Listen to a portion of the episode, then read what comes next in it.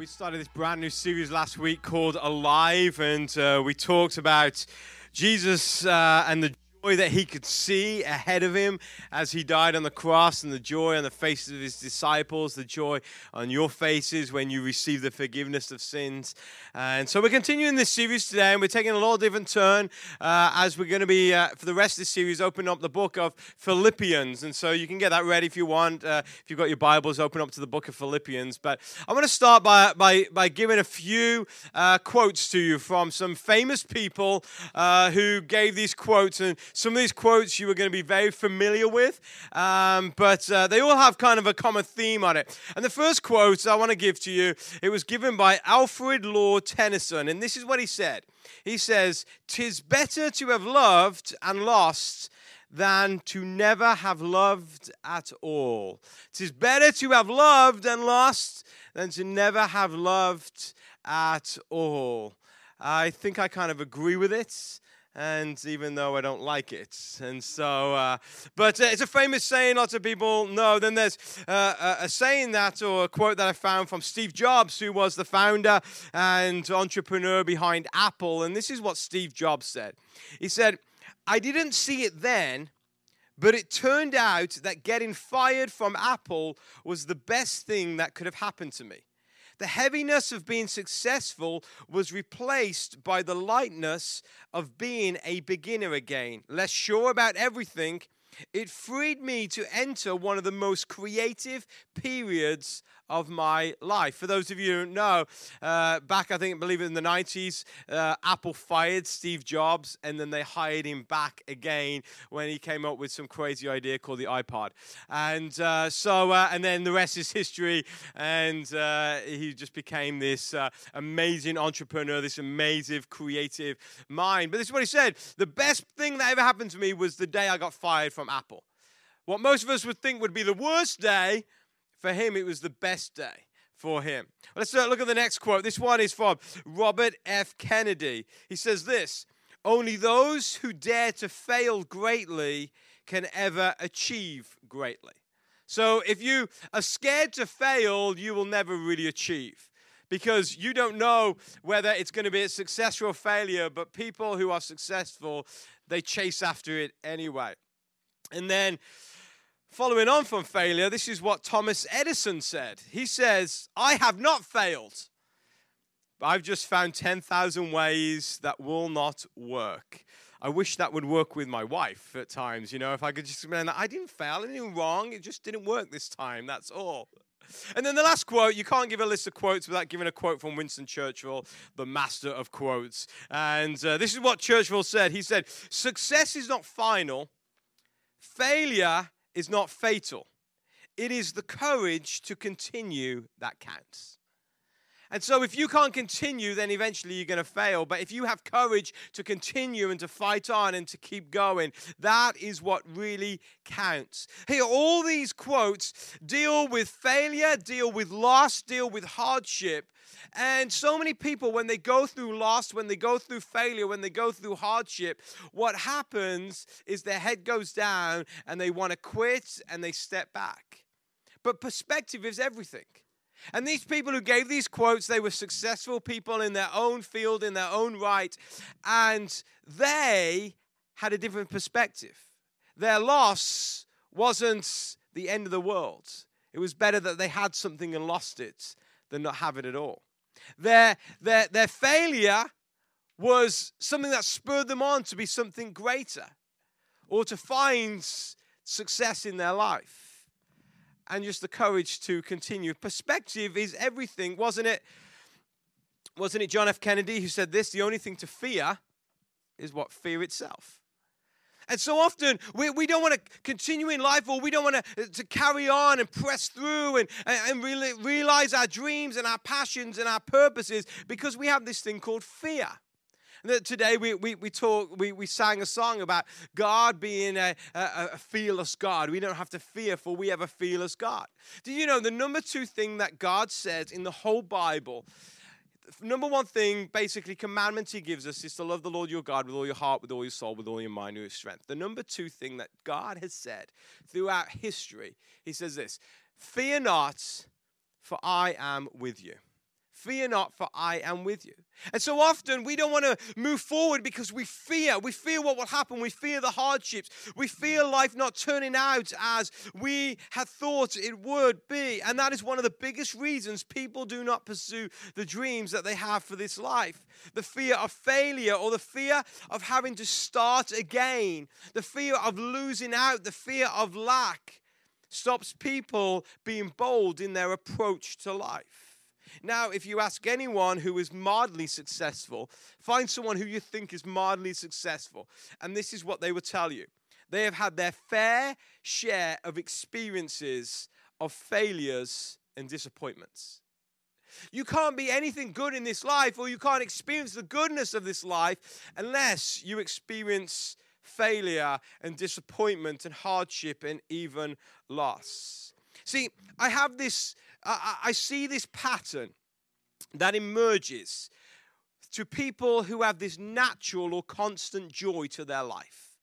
And this is the pattern that you see. They've often experienced incredible loss. For people who have joy or, or, constant joy or natural joy, they start to understand that life isn't about me being happy because everything is going well in life they suddenly rise above it and they start to see whether there is loss, whether there's hardship, whether there's failure, whether there's success. It doesn't matter because my joy is above that. There is a way to live this life, there is an approach to viewing this world.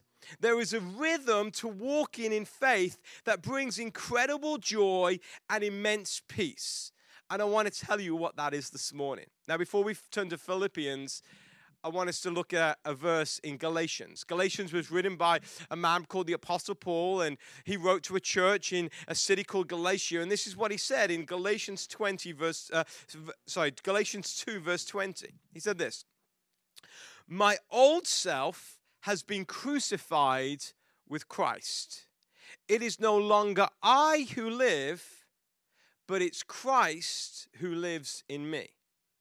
So I live in this earthly body by trusting in the Son of God who loved me and gave himself for me. So Paul is saying there, it is no longer I who live. It's not about my dreams, my aspirations. It's not about the things that I want to do in this life. It is no longer I who live, but now it is Christ who lives in me. It is the work of Jesus transforming me and changing me. It, is the grace of God who, who is sustaining me and holding me. It is the mercy of God who helps me get past my past and start living for the future. Paul is saying it's no longer I, but it's Christ who lives in me. Now, this right here is the gospel of Jesus Christ. It is no longer I, but Christ. And that is what every believer, every Christian in this world should be, should be striving for to live a life of Galatians 2:20. It is no longer I, but it's Christ who lives in me. Now, last week we, we said that we started this series alive and we talked about the, the scripture in Hebrews 12 2, where it says this For the joy that Jesus could see coming, he endured the cross. And we talked about the joy on the faces of his disciples when they saw that he had rose from the dead. And Jesus, as he hung on the cross, he could see that joy ahead, the joy of the reunion as he embraced his disciples. We talked about the joy that Jesus can see on your faces when you receive the forgiveness of sins and you are transformed by the grace of God. And we talked about that, that Jesus was willing to give up himself, give up his life so that others could receive joy. And this is the overriding theme of the gospel sacrifice, death, and new life. Jesus sacrificed himself, he died, but then he came back to life again. And in the same way as believers of, of Jesus Christ, if you want to be a believer of Jesus Christ, there has to be a sacrifice. I have to give up what I want, no longer I, but Christ. There has to be a death. It's no longer now for me, no longer my life, but it's Christ in me, now new life. I come alive to Jesus Christ. So as a Christian, your number one aim should be Galatians 2:20. No longer I, but Christ. Let Christ live in you allow His grace to transform you. to let his love overflow from you, to welcome his peace, which calms you, and to receive his joy, which sustains you. This is the type of life which we can receive through Jesus Christ. And it's the type of life that gives amazing joy and makes us truly feel alive. See, if you don't have Christ, you can be alive to a certain point, but if you want to be alive with the joy of God, then you need Christ within you. So, Paul's letter to the Philippians. There's this church in Philippi, and Paul wrote a letter to them. This letter to the Philippians is an amazing guidebook. It's an amazing tool that we can look at and we can use an insight into how to receive the joy there is in Jesus Christ. To receive this life, this alive life that Jesus has promised us. It's wonderful insight how to live with vitality and keep the passion for life, even if bad things happen, even if life doesn't turn out as we hoped, even if life gets tough. So let's open the book of Philippians, and I'm going to start reading at Philippians 1, verse 1. And this is what it says This letter is from Paul and Timothy, slaves of Christ Jesus. I am writing to all of God's holy people in Philippi who belong to Christ Jesus, including the elders and the deacons. May God our Father and the Lord Jesus Christ give you grace and peace. That's just a traditional opening for a letter back in, in ancient times. That they would say, This is from me, this is from you, and this is kind of what it's all about. And then Paul says this in verse 3 Every time I think of you, talking to the Philippians, I give thanks to my God. Whenever I pray, I make my requests for you all, for all of you, with joy for you have been my partners in spreading the good news about Christ from the time you first heard it until now. And now I am certain that God, who began the work within you, will continue it until it is finally finished on the day when Christ Jesus returns. So it is right that I should feel as I do about you. For you have a special place in my heart. You share with me the special favor of God, both in my imprisonment and in defending and confirming the truth of the good news. God knows how much I love you and long for you with tender compassion, with the tender compassion of Christ Jesus. So let me just give you some background here because this gives us some great background into the rest of the book of Philippians. Paul's letter here, he is writing from prison.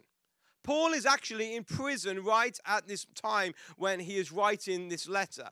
He is, he is in prison in Rome under what they call the palace guard. In Rome, they didn't have an army. Uh, the army was not allowed in Rome, but they had the palace guard, which, which basically were the, the police force of, uh, of Rome in ancient Rome. And so Paul had been arrested for preaching the good news about Jesus and spreading the God, what they call the gospel or the way of Jesus. And he had been arrested and he hadn't been put in like a dungeon with, with like crazy like chains and things like that, but he had been placed under house arrest in the palace guard. So he was free to kind of move around the house and he was free to write letters and he could have visitors, but he wasn't a free man. And, and so this is how Paul starts with this letter in these circumstances. Now, Paul has gone through many hardships. He's not free. But there's something about Paul that you see from this letter. He seems happy. He seems happy. Now, I don't know if you've ever been into a federal prison, but you walk through the halls of the federal prison and you start to see some of the inmates. And one word I would not say in that prison would be this these people are happy. But yet, Paul, in his imprisonment, he seems to be a little happy. In fact, even though he's not free, he seems to be encouraged and he has hope. Now, many people in Paul's position, they would become bitter. They would become bitter with other people. They would become bitter about the government because now they've arrested him. They would become bitter probably to God because they're doing the work of God and now they found themselves in this situation. Many people would become bitter. But there's something about Paul that as you read through this book, you start to see that Paul, in fact, starts to become better. instead of bitter. He starts to become more Christ like even in his suffering, even in his imprisonment. Now, he tells us that the Philippians had been kind to him. He calls them partners in the gospel. From the moment you heard the gospel to now, he says, You have been partners in the gospel of Jesus Christ. Now, the word partners here in the, in the original Greek, it means financial support. And so, what he is saying, he's saying, from the moment you heard the gospel, you have supported me in the mission that God has for me. Now, see, just give some background about Paul. Paul was a tent maker. That was his job. That was his uh, uh his uh, his profession. He made tents. And for him to be able to go and do all the things that he had to do, at times he had to leave his job. Which meaning in those days, it's not like, you know, he had a cell phone and he could order the parts from China and, you know, get somewhere in India to put the tents together and then like ship them back to the United States and sell them. He, if he was gone, he didn't earn money. And so he had to go and he traveled all around Europe and what they called Asia Minor, which is like modern day Turkey and Syria. And he start, was starting churches and he was started proclaiming the gospel and, and giving the gospel and the good news of Jesus, but he had no money. And so, what he is telling us, he's saying to the Philippians, You have been partners with me. I've been like a missionary, and you've been supporting me with this. Now, Paul understood this. He didn't think of himself as a lonely warrior for Jesus going and doing the work of Jesus. But he looked at the Philippians and he says, You are partners, you are equal partners in the work of Jesus Christ for us. You are playing a part. He says, I may be Jesus' mouthpiece to these people who have never heard Jesus before, but you are equally as involved and as a part of the process because you are stretching out your hand of friendship and you are providing for my needs. This is what I know about life. A lonely mindset will try to destroy your joy. A lonely mindset will try to destroy your joy. And even though Paul was alone, he did not have this lonely mindset because he looked at people and he remembered the good that people had done for him. He remembered them partnering with him. He remembered how they supported him. And let me just tell you here at Generation Church, you are not alone. I know there's times in life when we go through lives when we are when we feel lonely. There's even times when I feel lonely. But you are not alone. Because you have a family of believers, a family uh, uh of Christians who want to come alongside you and pray for you and help you and support you and lift you up and encourage you if you open yourself up to it. You're not alone. See, a lonely mindset will destroy our joy, but when we start opening our eyes to the world around us, we start to see there are people around us who want to help us, who want to encourage us, who want to form relationship and friendship with us. Now, in ancient times, people who were imprisoned would often find that their friends would desert them. There was a stigma with imprisonment, even more than there is today. And what you would find, you would find that, uh, that people who had been lifelong friends, if they found out you were in prison, that they, they, they would just turn their backs on you. But not the Philippians. Because Paul talks about how they supported him and partnered with him even while he was in prison. They didn't turn their backs on him. Furthermore, there was a Jewish tradition that Paul grew up in that he believed, or the Jews believed, that suffering meant that the end was near. Now, not the bad end, but a good end was near. They meant that the more you suffered, the closer it was to what they called the day of the Lord. And the day of the Lord was the day that, that, that God would come and rescue his people and free his people and rule over his people. They were looking for the Messiah, the, the Jews were. But Paul already realized the Messiah had come, Jesus had come, but he still had this mindset that if I suffer, then it's a good thing because the end is near. And when the end is near, that's good. It's almost like, you know, being at school and you're in that final semester and it's just crazy and it's hard and, and you're studying and studying and studying and, and it's just getting worse and the suffering is even worse. But you know that the end is near. So it's good that it's coming. And he had this mindset. So, with all that background, let's see what Philippians says about living a life that is alive to Christ. Let's see what Philippians said about receiving joy no matter what stage of life you are in. So, the first thing that we see here in Philippians is this. Paul says, if you want the path to joy, a path to life, if you want to live a life that is fully alive, then this is the first thing that you need to do. You need Christ through you. Christ through you. Let's take a look at what Philippians says. Philippians 1, verse 9. Paul says to them, I pray that your love will overflow more and more, and that you will keep on growing in knowledge and understanding. For I want you to understand what really matters, so that you may live pure and blameless lives until the day of Christ's return. May you always be filled with the fruit of your salvation the righteous character produced in your life by Jesus Christ.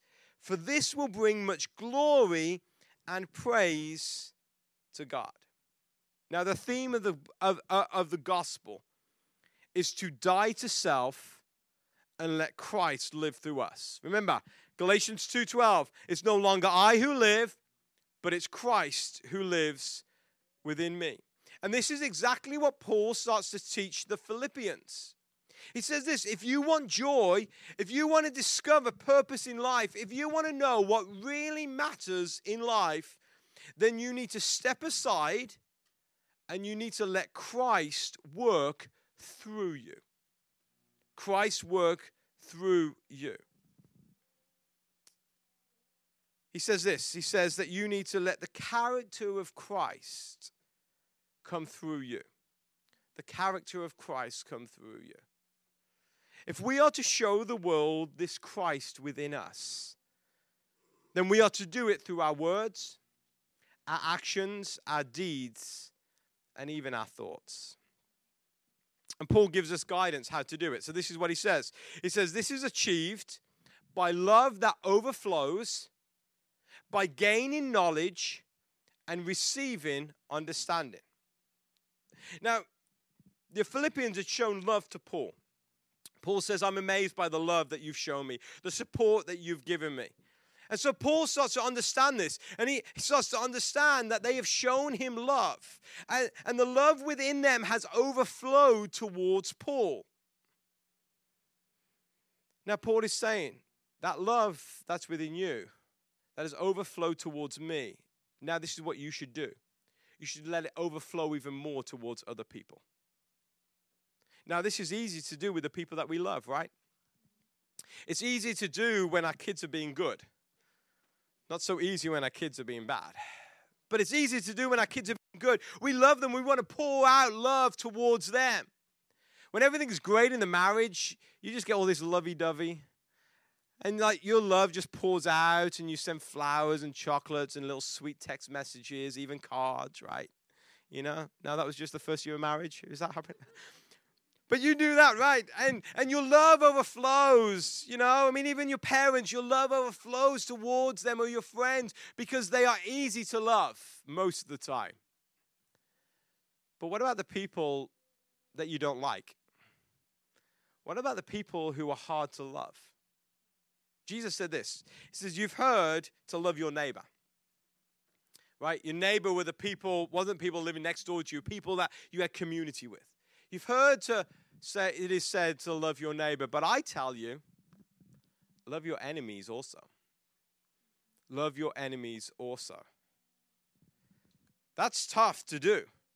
But this is what Paul is saying. He says, if you want to receive joy, if you want to feel totally alive, then that love within you, because we've all got some love within us, let it overflow, not just to the people we like, but let it overflow to all. Let it expand and let that love grow further and flow further. See, Jesus is showing us a way. Paul is also showing us a way that joy can be found in this life. And the joy is found when you let Christ work through you. So think about yourselves today. How do I show love to others? How do I show love to my spouse? How do I show love to my children? How do I love show, show love to my friends? Now, take that and put some steroids in it and let it overflow and let it blow up and let it let it expand and let it flow not just to your spouse or to your children or your parents or your friends.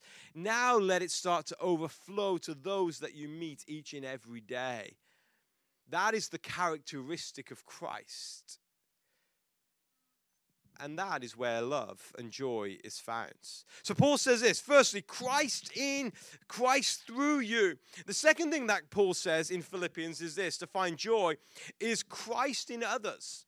Christ in others. Let's read what Paul says. I love this section of scripture because it just shows the heart of the Apostle Paul.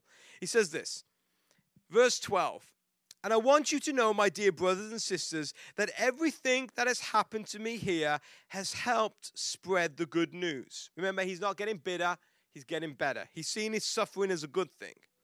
For everyone here, including the whole palace guard, knows that I am in chains because of Christ. And because of my imprisonment, most of the believers here have gained confidence and boldly speak God's message without fear.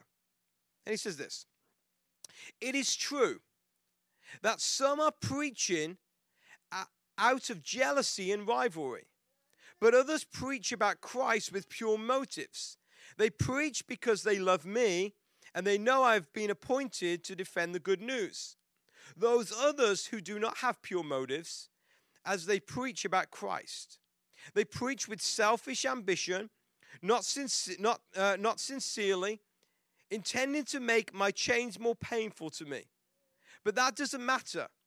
Whether their motives are false or genuine, the message about Christ is being preached either way, so I rejoice. And I will continue to rejoice, for I know that as you pray for me and the, and the Spirit of Jesus Christ helps me, this will lead to my deliverance. So the Apostle Paul, everywhere the Apostle Paul went, he had one goal and that was to spread the good news about Jesus so that the gospel of Jesus would be heard wherever he went. That was his number one goal. The problem was there was some rivalry and some jealousy that was creeping in into the church. And there is nothing more joy destroying than jealousy and rivalry. If you suffer with jealousy, it will snatch your joy and take your joy. If you start looking at other people, other Christians, as your rival, it will snap, sap your joy out of you, and you'll wake up pretty miserable most mornings. See, this is what I know. When you care more about what others are doing than what Jesus is doing, you are on course for a joyless season of your life. And that's the problem with a lot of people. They care more about what others are doing than what Jesus is doing. And so they start looking at others and they start comparing themselves with others. It's like the Facebook phenomena, right?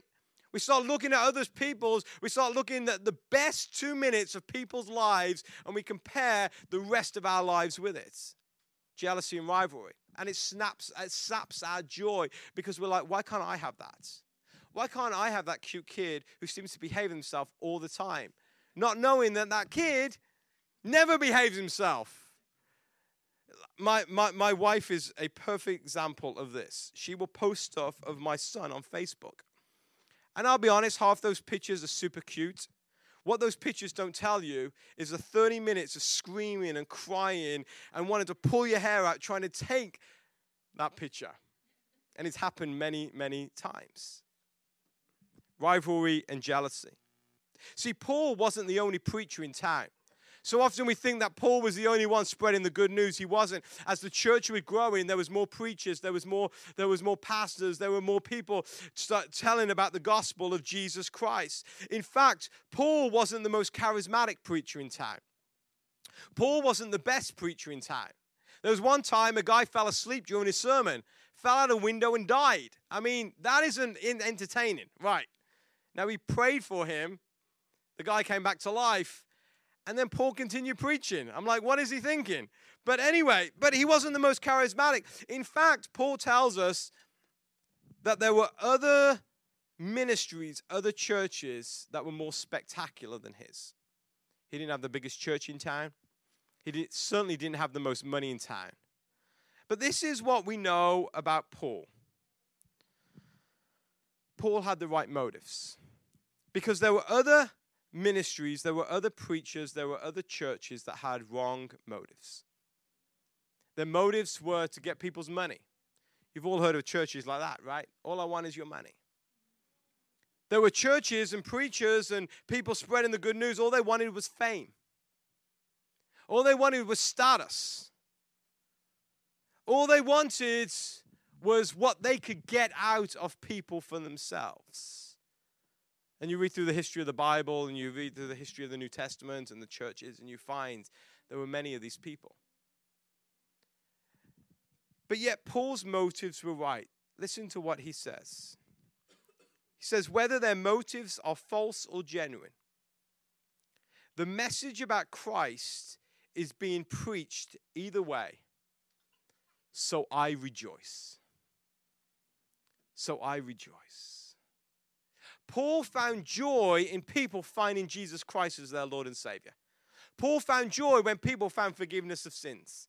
Paul found joy when people came to the cross of Jesus and realized that they were a sinner in need of a Savior, and Jesus was that Savior.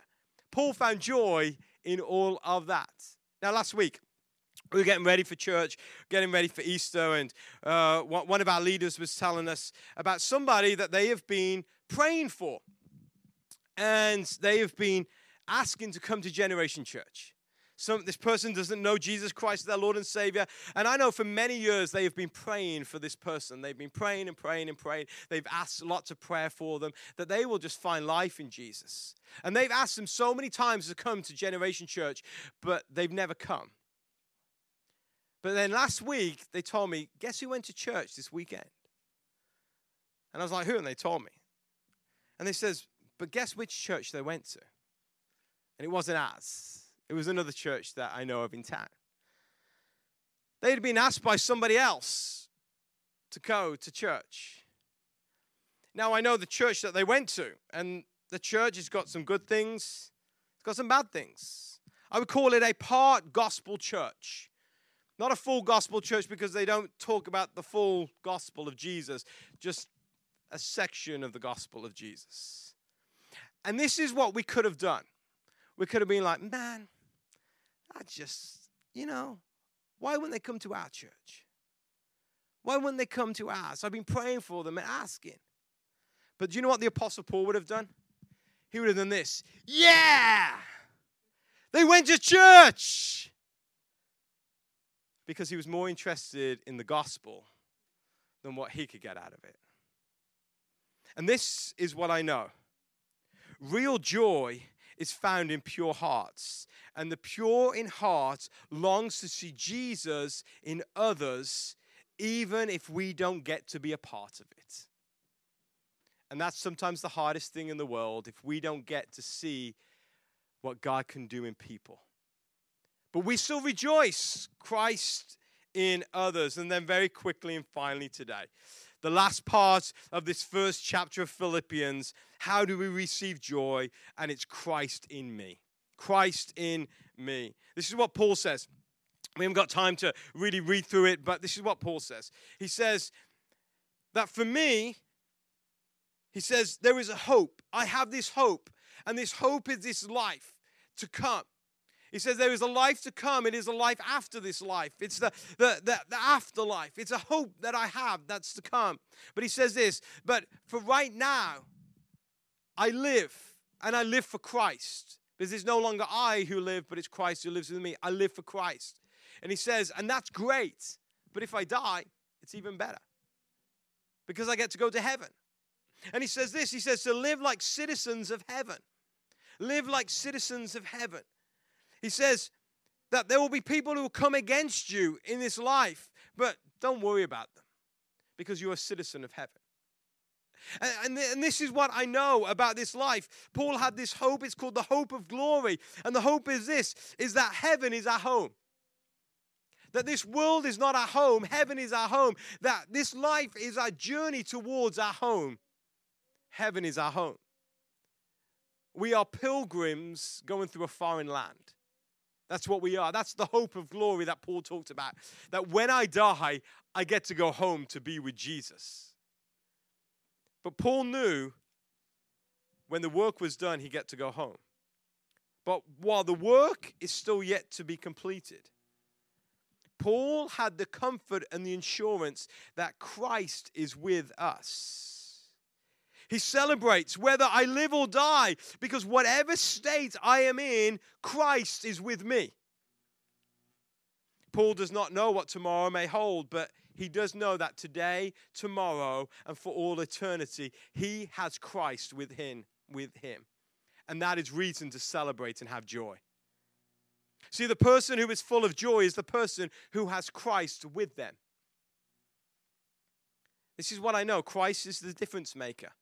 He is the joy provider. And we read a bunch of quotes at the beginning from all these different people. You, you, you have Steve Jobs, who earned millions and billions of dollars, creative genius. You have John F. Kennedy, who, who, has gone down as one of the, the, the greatest political figures in this world, whether you agree with his politics or not. You have Winston Churchill, who's gone down as one of the greatest leaders of all time. You have Thomas Edison, one of the most amazing inventors this world has ever seen. These people tasted success in their life. But this is what I know you will never truly have joy unless you have Christ. And those men, even though they tasted success, they still never experienced joy unless they had Christ in their life. Paul gives in this last section of Philippians, it's found in Philippians 1, verse 21. It's one of my favorite verses in the whole Bible, and this is what he says For me to live, sorry, for, sorry, for me, for to me, living means Christ, and dying is even better. For to me, living means living for Christ, and dying is even better. See, the Apostle Paul knew this. It's not what happens in this life, whether things go good or bad, whether I have success or failure, whether I have a lot or, or a little, whether, whether whether I get status or not, whether I have fame or not, whether I, I, I I, I'm seen as a successful person or a failure. That doesn't matter. Paul is saying this. For to me, living means living for Christ. It is no longer I who live, but Christ who lives within me. And if I die, he says, even better, I get to go home. Paul says, for to me. And I can honestly say to you, I've been walking this journey of faith now for 30 plus years. It's going to be 31 years in August that I've been walking this journey of faith. And I can honestly say to you this morning, I can say, like Paul, for to me, living means living for Christ. And if I die, well, that's even better. So I ask you today, can you say that? Can you say, for to me? For to me, living means Christ. And dying, I'm not scared of death. For it's even better because I get to go home and be with Jesus forever. See, all the great men and women who have walked this earth knew that success is not found in wealth, it's not found in status, it's not found in an easy life. They all seem to unite and realize that success is found in perspective, it's found in courage, it's found in not giving up. But there is more. If you want to find joy, it means living for Christ. Living for Christ. So, how can you harvest this joy this week? How can you allow Christ through you this week? How can you let that love that sometimes overflows towards others, how can you let that expand and grow so that everywhere you go, people start seeing the characteristics of Christ in you? How can you allow that this week? How can you celebrate and rejoice as Christ works through others this week? So often, and I know in our small groups, one of the things that we do in our small group is do we have prayer requests? But do we have praise reports? We call them. What is God doing? Is there anything to celebrate this week that God is doing?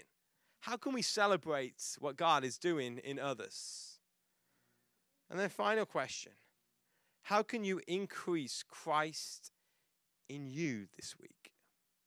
Not just Christ through you, but how can you increase Christ in you this week? See, we can do all the works, we can do all the good things, all the good deeds, we can show a lot of love. But if Christ is not within us, eventually that will run dry. How can I increase Christ in me this week? Let's bow our heads in prayer. So while your heads are bowed and your eyes are closed, in a moment we're just going to finish this service just by taking communion together. But before we do this, this is what I know. If you are a believer of Jesus, and you have given your life to Jesus, and He has come and He started to make a home in your life and in your heart, and He is changing you and transforming you, and you know your sins are forgiven, then this is what I know today as fact that because you have Jesus, you have access to all the joy that you could ever need in this life. Now, I know there's a lot of Christians out there, a lot of people who, who, who profess to follow Jesus, but they're as miserable as sin because they haven't accessed the joy there is in Jesus. And I pray that every one of us here this morning that we will never live this life, going through this life thinking life is miserable But in fact, we will live this life and we will continue to go stronger and stronger. And we will access the joy there is in Jesus Christ as we let Christ work through us, as we celebrate what Christ is doing with others, and we let Christ work within us. If you want to access that joy today, then this needs to be your aim in life. It is no longer I who live, but it's Christ who lives within me. So, Father God, this morning I pray that that will be our motto for life. That you will help us realize, God, that joy and peace and even happiness is found in Christ Jesus. Father, I pray today, Lord, that we will be vessels that you will work through, God. That we will be tools that you will use that our lives will show the characteristics of Christ. That we will celebrate when we hear that people have turned from sin unto life. We will celebrate when we hear that people have come to Jesus. And God, that we will continue to let you work and transform us and work in us and change us for who you want us to be. We ask in your name.